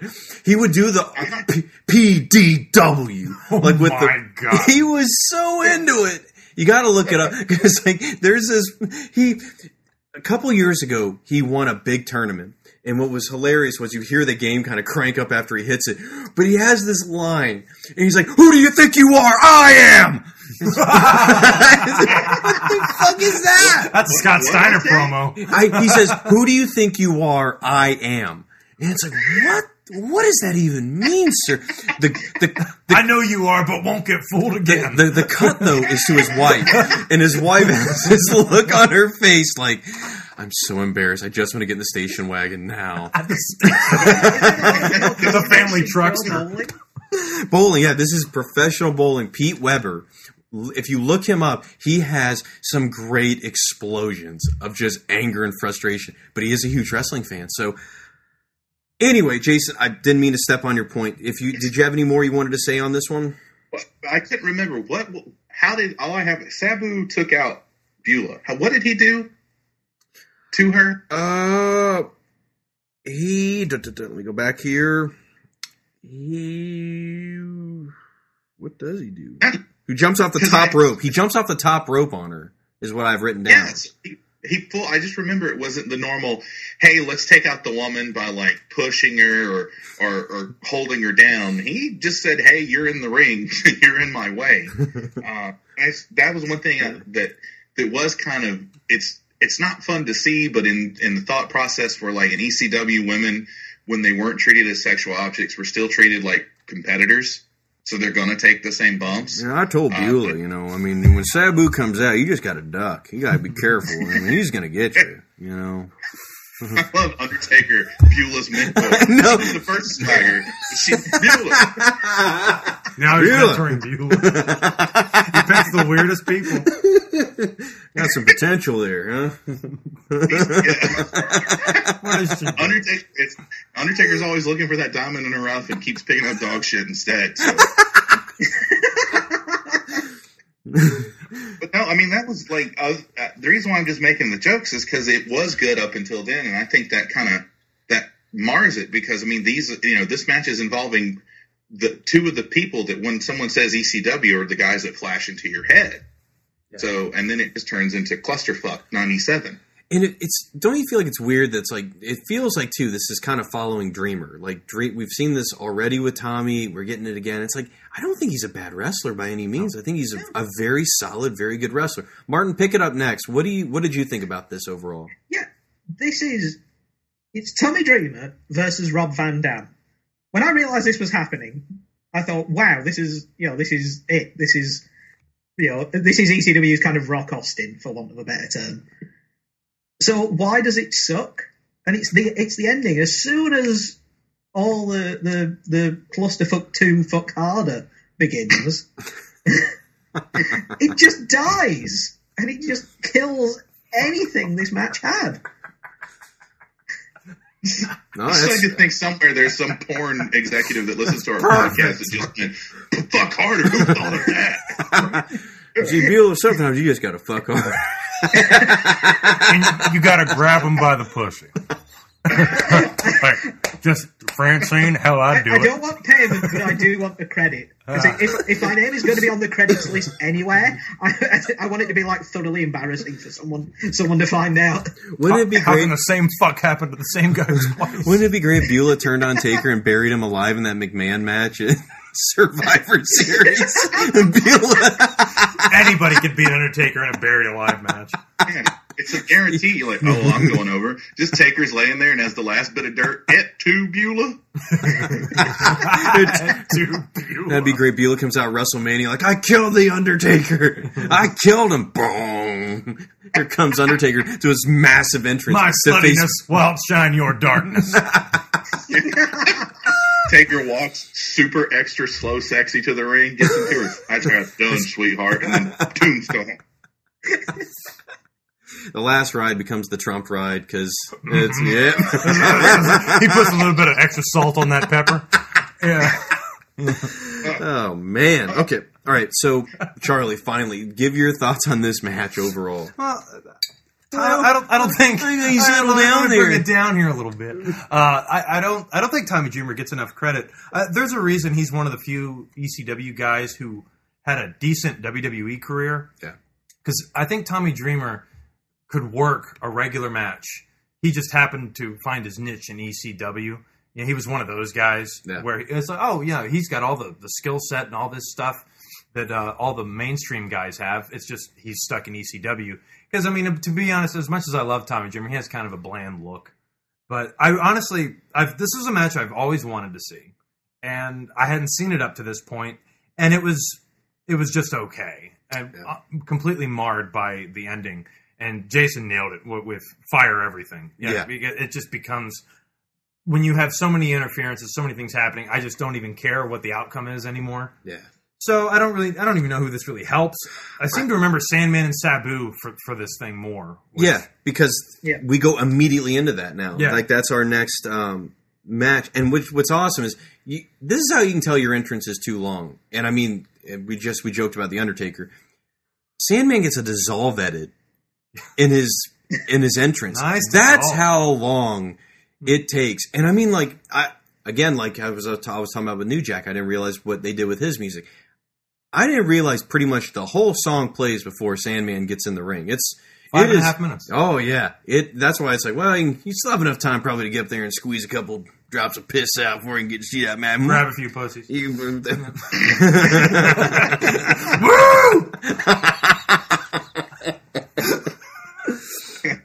All right, so we have this tables and ladders match, which is just everyday fare for ECW, but nevertheless, that's what we're that's what we're locked in here with with Sabu and uh, Sandman. This thing is if I know War of Attrition That's it. gets thrown around a lot. I think this is the this is the most apt. I debated on whether or not to even write that down. I was like, I'll remember to say that. Yeah, I mean, but that's what it is. That, that's exactly what I mean. So, kind of going around look at this. Like, I I do think it's funny. There's a "This is awesome" chant somewhere in there, and I'm like, is there? Yeah, I think I heard one just faintly. It doesn't When it last used to long. mean something? When it used to mean something too. There's some Sandman. It's an interesting way of use. Like he doesn't Wow. suplex people; he suplexes objects. It's his uh, method of, of of wrestling here. But I mean, And the ladder doesn't sandbag him either. Uh, he fucking throws that thing. yeah, the way Man, it's scary. it's it is a scary match to watch. It is cringeworthy many times. Like the either the bumps that the ladder performs on people, or that are performed on Well, the or- ladder's the Are we saying the ladder's the best worker in this match? Oh, it's man. He's he's re- man. That Some bitch ladder's working a damn He's good trying to wrestle. that paycheck. Yeah, he's trying to that. that guardrail spot. Oh. Because I remember like looking at it just right before the move happened. Okay, what's the plan here? And still, it, it turned out as good as it possibly could with that seesaw ladder and then just smacking Sabu right in the head. His athleticism is deceiving with Sandman. Like every once in a while, like it's like he kind of it's like he's storing up his energy. Yeah. And He's then you- the joystick. Yep, and then he'll just do this really, I dare say, acrobatic type of move that we really wouldn't expect from, From a guy bowler? who's who's a he's pretty drunk already, and then clearly concussed badly. Uh, that's I think that's the takeaway from the match is I could not believe Sandman was still going for a guy that looks Yeah. like he does in terms of, hi- of of his physique and all the shit that he pulls off in this match, and he's still able to stand up and do these kinds of moves. And for that reason alone, this match gets a pass. It's Yeah. I dare say it's probably the best. It, match it is the tonight. best match simply because of the It's- shit that they go through. Yeah. not because it's a good match or anything. All right, so to kind of start this one around here, so Jason, what are your takeaways from this? Because this thing's a war that these guys go through. Yeah. What did you think? Uh, I think it's cool that Sandman throws a ladder and nails some people in the front row. Oh, of it. yeah. That's what you get when you pay when you go to ECW. Uh, I love, you know, they Joey's building up and talking about Sandman. He talks about how Sandman doesn't take any days off, even though the last pay per view he was not cleared to wrestle and wasn't supposed to be there. Mister No Days Um, Off, Yeah, the Sandman. you know, it's like I, I didn't know how to take that. It was though. I mean, these watching these matches, they're especially since we're not watching, you know, homogenized versions of them, is scary because you don't know what you're going to see. You don't know, you know, like because they're not using gimmick ladders. You don't know if that little bar is going to split and go into Sabu's chest or or whatever, and they just don't care. I mean, this it was it was a um it, it was pretty good. You know, they tried the fireball. Sandman is the first person I've ever seen that blocks a fireball that's not in a video game. Um, and it was just great. And then, like, when at, at the end, you know, when we were sitting there praising Sandman for, for how well he did, and at the end, where he could barely stand up, some cocksucker in the crowd yells, You pussy. How dare you? How like, there, there was a couple spots I wrote down, and one I'll just say off the. I love the sloshton bomb that he tries when he tries. yeah. it- I mean, it is good luck. good luck to you below. Be right with you. Martin. the, the, the top rope lunging roll. oh, Martin, what did you think of this one overall? Um, yeah, it's it's probably the best segment on the thing on, on the entire show. He called it a It's kind of hard to call it a match. It's It is. just a series of people hurting each other, which I don't know if I like. Yeah. It's it became weirdly uncomfortable at points when you realise that yeah, this is ECW. Those ladders probably haven't been prepared in any way. They've just literally just bought those from somewhere. Or stole them. Or Yeah. stole them? Yeah. Yeah, the Home Depot Yeah, uh, is a little bit low on stock today. Yeah, I mean, when, when even dudes are getting stabbed with forks, it's pretty. Okay, fucking dude, when he breaks that out, that's a good point you make. When he breaks out that pick, it looks like he's really going in hard on Sandman's head. He probably can't feel it. And be right. Hell, it's probably an like- improvement. I like the guy. damn the uh, the ECW crew that's constantly setting up new ladders as they destroy each one. Yeah. 'Cause I, I was like, this is crazy. At first, I was like, where are these ladders come from? Then I saw those guys in the ECW t-shirts just pulling out more ladders and setting them up. I was like, well, this is kind of neat and weird at the same time. This is a common reoccurrence that, that we see later on with officials, security guards, like helping with the match, like setting stuff up, Right. uh, and it's it's bizarre. you know, Bill Alfonso checks spots like he not only hands I'll people's weapons, he's going through, he's making sure the ladders are secure before people get on him. I I I, I t- guarantee you, Doug Dillinger would not be up for this. He'd be like, "Uh, uh man, I ain't doing that extra work." I walked to the ring, I walked back. That's Damn it. Pain, pain. I got to make sure Goldberg's safe. Okay, that's a tough job. I need to make sure he's safe. So, um, this one overall, like, I mean, it's it, it's it's obviously like it is as bad in many ways as some of the matches we've talked about because of just how I mean, and the, criticism I've I read about this match overall is it's it's spot 10 sec like 10 15 minutes it feels like of rest. Another spot and like it's just all this recovery time from these things that they're doing. And this is i guess I, and reading further like kind of the knock on sabu that people don't like is that he doesn't like it's not like he wrestles a good like chained wrestling match where he builds He starts at ten he does every he, time. but i kind of like that I, yeah, I mean, I- I you know in what a you're gonna get. Yeah. I mean, as much as I like Sabu, for the most part, if you've seen one Sabu match, you have seen them all. and they're full like i mean the over under on botches if Oh. you set it at 10 I mean, it's a 50-50. you never know what you're gonna get. So, but um, in the end here, Sabu finally hits like after this thing is over. I mean, like to to finish it, a leg drop with the ladder finally gets the win for Sabu. I'm not sure Sandman ever went for a pinfall. I don't think he did ever Well, ever in the entire thing. It felt like, but um, the way he looked towards the end of that match, the way he just he wasn't even taking bumps really, like he was just falling, like he was Yeah. legit just like falling, trying to do. I don't even know if he was how many moves he was really trying by the end of it.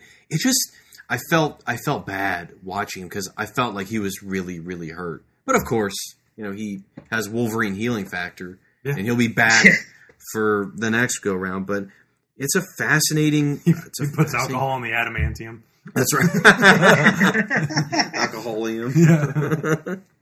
so we uh I, and again you can tell like for whatever reason like they're just trying to move along quickly because it feels like we get right into our um we get into Bam Bam and Shane Our main event. pretty quick after this, yeah.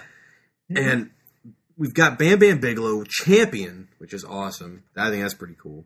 Well, yeah, he was never the WWF Exactly. champion, never the WCW, Defending against Shane Douglas, who Boo. is like as I mean, and, and he's the face. Exactly. We have all seen this a, a thousand times over the years. This type of booking where you have your face. He's he's favoring an injury, wrapped up. You know, it's just like The Diamond Dallas Page uh, storyline. yeah. It's it's how much sympathy can we build before this thing even starts? And I found that this was a very frustrating main event. I Oh. found this to be excruciatingly frustrating I almost zoned out. because also I, I'd say I'm frustrated because I feel like the last like four or five years of WWF have been booked this way with John Cena to where like you have a guy who's just clearly dominating him, and then just out of nowhere Shane can hit this belly to belly a a belly to belly on Bam Bam, which I'm like oh, okay, At Uh, least it's through a table. I guess I Yeah. Guess mean, that's I how I guess. justify it. right to get the win, and I just. I had a real hard time, so we can kind of break down now some of our individual thoughts on it. Starting, Jason, what did you think of this? Like, did, did you did you like the booking? Did you like this match? What did you think? It's really weird to not hear Shane Douglas get showered with boos. Yeah. So it kind of put me in a weird spot because it you know that's that's part of the thing is like you know Shane Douglas is just you know this this piece of shit as far as the the way that these people treat him. They boo him and they're coming out and they're cheering him and and I get that it's right outside of Pittsburgh and this is where he's from, but still it's just weird. I also like refs doing a five count On a choke. on Mhm. on a choke in ECW doesn't make sense. Um, the crowd can't make up their mind of what they want to call. Like they're they're not chanting in unison. There's uh, you hear asshole, fat ass, fat hole. I mean, like just all kind of like stuff. Just yeah, they, they can't they can't make up their mind. Um, the crowd gets super super mean to Francine, um, even though she's she's nice. I mean, they start calling Yeah, her she cunt is. tons of horrible stuff. Donald Trump's lurking out ringside, ready to grab a piece. So it's just a it was just the, And why the- not? he has money. what? I said, why not? He has money. Sure, he's a star. They let him do what he wants. Hey, let me ask you Um, real quick. Did you? There was a weird chant that I heard. I want to know if, if you picked up on it. It's straight out of Stand by Me. I heard a lard ass chant. Yeah, yeah. like That was lard ass. the where I couldn't. There were so many different chants going on at once. Um, it's like everyone was trying to be the guy that started the chant at one time, but they were all picking different things. Right. Uh, and it was just, I- I don't know, it's, it was not as good as I was hoping it would be to see Bam Bam Bigelow in a world title defense. You know, not successful, but still, it was like what you said. It's 20 minutes of Shane Douglas getting his ass beat and wins in one move. I mean, Against Bam Bam. the other thing that's strange is Candido and um, and Lance Storm were heels earlier. So now, like, it's it's weird because now it's like, well, why is Shane the face? Like, or do we have a problem within this faction where like you have Not yet. So, but I do love when Candido's Candido is audibly saying, "He's gonna fucking kill him." It's hilarious. Throw in the towel. it's it's exactly what I thought of. Yeah, because like there there are a couple of these spots. Like Shane goes for Hearn Rana on the outside, but he eats a power bomb through the table. It's just they they get he gets the the Mel Gibson treatment in the match. He gets the passion, The of the Douglas. of the Douglas. Yeah, the passion of the Douglas. the passion of the franchise.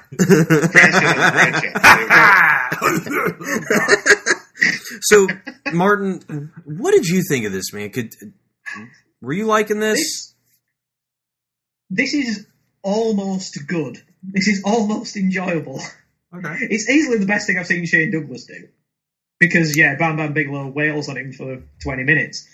Um, it's really weird seeing this very, very WWF style match Yeah. main eventing an ECW show. It's a good way to put it. it's- It's completely different to everything on the show, considering how you know crazy the undercard was. To get this feels anachronous, and whilst it's it's more my thing, it's more traditional wrestling. It's not particularly good because of the fact is, yeah, I'm supposed to somehow cheer Shane Douglas. Right. No, Right. I don't wanna. all of the all of the money in the world will not make me cheer Shane Douglas. I mean, let's let's frame it this way as well, because there's a good chance that if we had gotten Brock Lesnar versus Daniel Bryan, this is exactly how it would have been booked. And I'm not Yeah. sure if they would have let him go over. I'm not sure because I, I don't I don't know who can go over Brock Lesnar at this point except the Undertaker by even means. God. It, but still, like I don't. It's not to say that this type of booking is bad. It can work. It's just you have to have a guy you can really get behind, who's going to do the one move to win. And for Yeah, us, I buy I buy Bigelow as the monster yes, Sure. because Bigelow can do that all day. Oh, you know, Bigelow was was fantastic at that. The problem is Douglas. He's the weak link of this. It's easier for me to cheer John Cena than it is to cheer Shane Douglas. yeah, And he's kind of their John Cena. yes. Yeah, he's the franchise. I, I, I mean, Shane Cena's number one again. This, is, Mhm. this is his third title too. He gets this is his, already his third. I think that's the record at that point. yeah, Mm-hmm. yeah. So, uh, you know, I will say also props to Bam Bam because this would. I mean, it's at the same time it was pretty scary when he swings that crutch at Francine. He goes full on, so she has to duck. You got a fucking duck. You're gonna have to.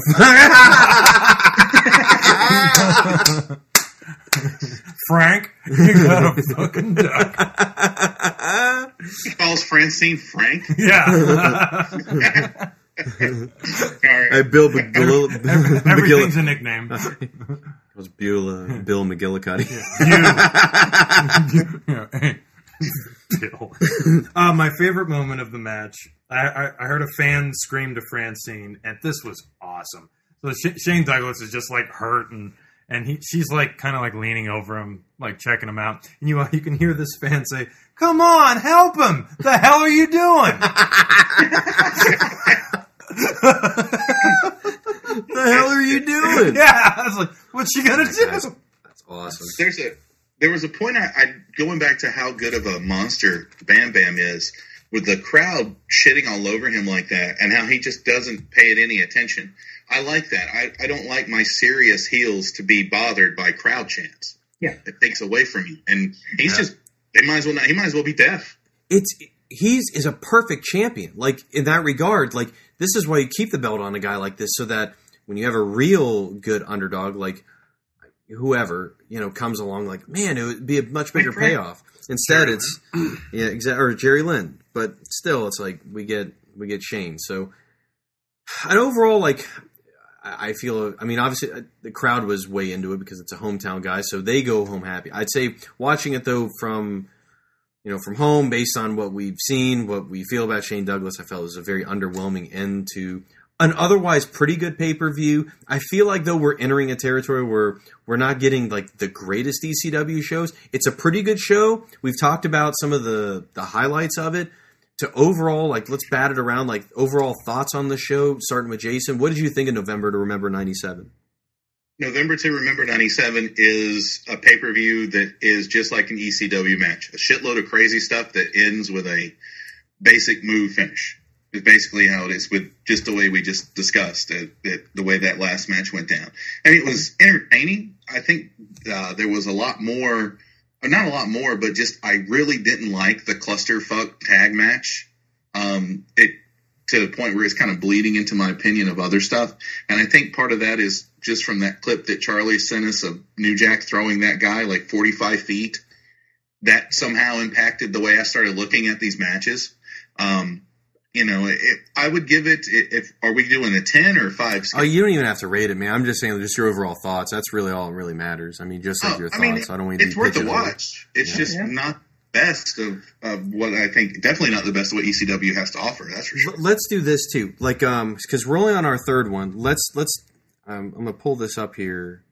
We've got three pay per views in the books let's just kind of like I'm going to pull this up here and let's start listing them off and kind of ranking what we think are like so far the best to the worst. So with barely legal, hardcore heaven, and now November to remember, where do you put this pay per view? Kind of stack rank all three of them. What do you think is the best to the worst? The best, I think, is barely legal. I think November to remember is the second, and then hardcore heaven is the worst. Okay. Charlie, you go ahead next. What did, what did you first thoughts on the show, and then how would you rank it with the other two? This just wasn't very good. it's just no fucking good. this, this was this reminded me of just the worst parts of going through our first season with WCW in oh, terms yeah. of how many times I hit pause, how many times I missed something because I zoned out and had to hit rewind. Mm-hmm. this this isn't not even like middle road of what ECW has to offer. It's like you, you, there's usually I mean, you can always count on like several good matches with with these shows. Normally, there's only really for me one good match on the show, and it's simply because I feel bad for saying it's not a good match right. because of what Sandman and Sabu went through. It just I know there are better shows coming like oh, that. Yeah, I know, yeah. but it, it, just doesn't really feel like it means anything. And for this to be their flagship show. I, it doesn't feel like they really cared all that much. It, it feels underthought, if nothing else. So mm-hmm. between the three pay per views, Barely Legal is one of my all time favorite pay per views. Like I've seen that almost as much as I've seen like I don't know WrestleMania five or something. Okay. So that's the best by far. I think this is pretty much on par, if not worse, than Hardcore Heaven. Okay. I'd give this a four out of ten. A solid Bret Hart four out of ten. Martin, uh, on Martin, thoughts on the show? How would you rank it? Um, well, Jason was spot on with the the idea that this works as a meta thing where you have all this craziness and then a you know like a, a standard move ends it. Um, yeah, this this feels thrown together. It feels like a show that needed more time in the oven. It feels like for whatever reason some of the roster isn't there. That's why the singles match becomes a tag match, um, and then goes on for far, far too long. Um, and then, yeah, it's like we'll just throw, you know, throw enough shit at the wall and see what sticks. Um, and it just, it feels like a crowd pleasing house show, just with a title switch, hmm. which in itself isn't bad, but I don't know. When you see on the card, it's like you know Tommy Dreamer and RVD are going to have a match. That really should have been a lot better than it ended up being. Um, yeah, Sandman and Sabu did kill each other for my entertainment, so it's I can't argue with them with that at all. So in terms of where this stands in the three that we've watched, yeah, Barely Legal is the is the trump card because that was ECW going balls out to show off what it can do. I actually think Hardcore Heaven is a solid second, but this is purely on my basis that the Lawler Dreamer match is fantastic oh, fuckery yeah. because of Lawler. And this, sadly, out of the three, I'd have to put at the bottom because aside from Sandman and Sabu killing each other, which is something that they'll do routinely, there's nothing else for me to really grab onto. Yeah. I think it's a good. I, I think it's a good take on. It. I think overall, like, um, I, I'm I liked Hardcore Heaven '97. I thought it was a pretty. I mean, it's. I I agree with every one of you. Barely Legal is the class of the bunch thus far. Um, but um, but I would say I don't know. I don't know. I'm. It's it's a toss up for me. I would probably. I I'd probably keep Hardcore Heaven '97 as number two in November to Remember '97 third. It'll be interesting to revisit this with you guys with the next one because Living Dangerously '98 uh, is just a kind of a sneak preview for people. I'll just say I, am not I'm not super enthused with that show. It's another kind of forgettable kind of ECW show in a way, but there are some good moments to it. We'll kind of wait and see.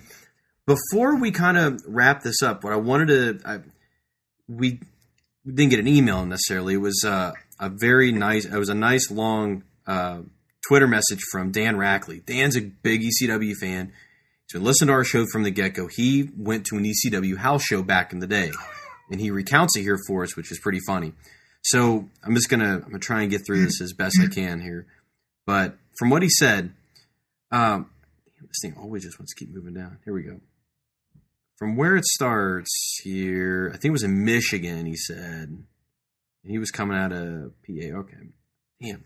I'm sorry, my thing keeps scrolling down after I get to where I want, but uh, the overall thing of it was like, here it is. It really, forget it. All right, I'm gonna have to. I'll have to pull it up again. I may pull it up with Living Dangerously then, but anyway, what what was fun was what he was talking about. Like getting there was obviously a, a struggle, just because he had a car that awful oil. He had to constantly fill it up like with oil before every trip, which was already adds drama to the mix. Yeah. But but just what he was talking about inside of the auditorium like you felt like legitimately like your life was on the line when you're in there like it could like it could go either way and i think that's fascinating because like i've been to you know plenty of wrestling events and mostly most of them are obviously wwf so nothing ever feels very caustic and they're down south or wcw or, yeah. or but nothing ever felt costing. jason i know can attest for that for the shows we've been to as well like some of the independents, yeah, maybe they sometimes get a little bit on the edgy side. A but, TNA show we went to, wanted to kill oh, that fucking guy. That was interesting. Yeah, but um, but definitely like it's fun to hear about ECW shows from back in the day because they do have this sort of flair of the danger, especially house shows. We're not; these are just we were watching pay per views. To hear about these house shows is really fascinating. Like I just think that's that, that was it's an interesting interesting story. I'll um I'll find a way to get it out there so people can um, can look at it. But it was just fascinating to see. But well, we never got to go to those. Right. ECW never came to us, so, and that's pro- probably because they weren't syndicated where we were. No. So, yeah, that that always. They go to Florida. yeah, I, Florida. I know, which is fascinating for that Fort Lauderdale. It's amazing. Like, it seems like the the least ECW type of crowd, but well, they're in Georgia for um, Palooza. Yeah, that's Cobb right. County, home of the boss man. He's still hanging from WrestleMania. For, uh, oh, uh, and uh, cut.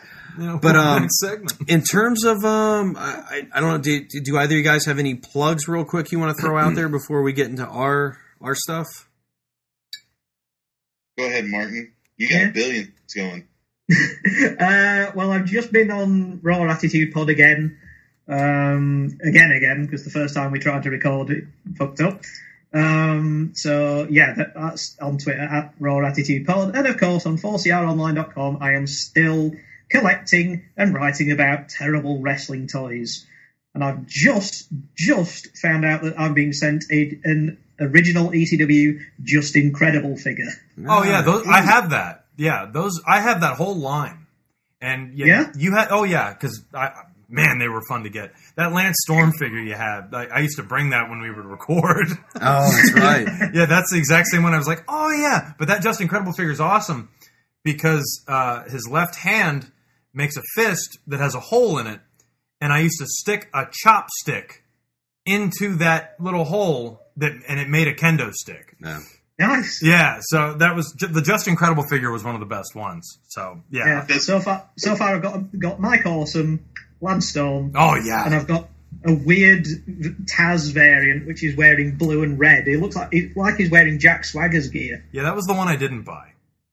I can see why. I remember that one in the store. I was like, no. Does, does the Justin Credible figure, does it just look like a Master Splinter with denim shorts on since Justin Credible has a huge rat face?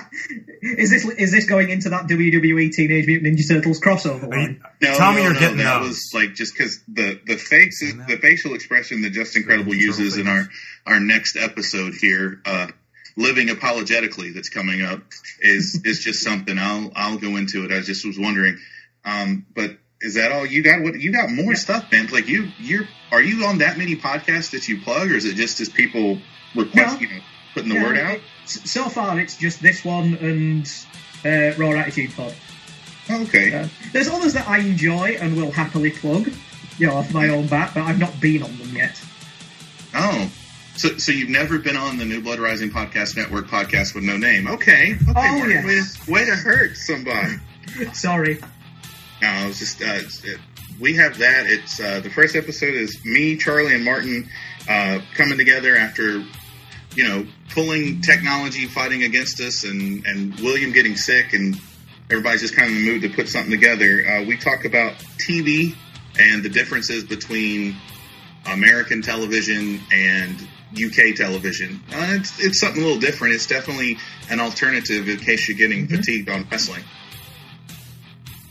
Um, I want to say about Raw Attitude Pod. I'm gonna, I will be on there next go around. I think he and I are going to be recording this week. I cannot wait. Is the episode of Raw where Vince got arrested in the opening segment by Austin, which is fantastic. Is one of my favorite Raws just for the energy that that segment creates and then permeates through the rest of the show to the end. You know who really helps that segment is Jim Ross. Jim Ross. Oh yeah, that yeah. call where he said Stone Cold is doing what the federal government couldn't do. Oh yeah. That that It's, man, it's perfect. And uh, such a good There- episode. there- oh yeah, I cannot wait. And there are a lot of other things in there that are fascinating in that episode, so that's going to be fun to look at. So we'll be doing that this week, so that'll be cool. Um, podcast, of course, is on Twitter. We are at New Blood Pod, Facebook New Blood Rising Podcast. Um, I myself, I'm at William Rinkin eighty three. I'm at the Jason Kiesler. I'm at CM underscore stabs.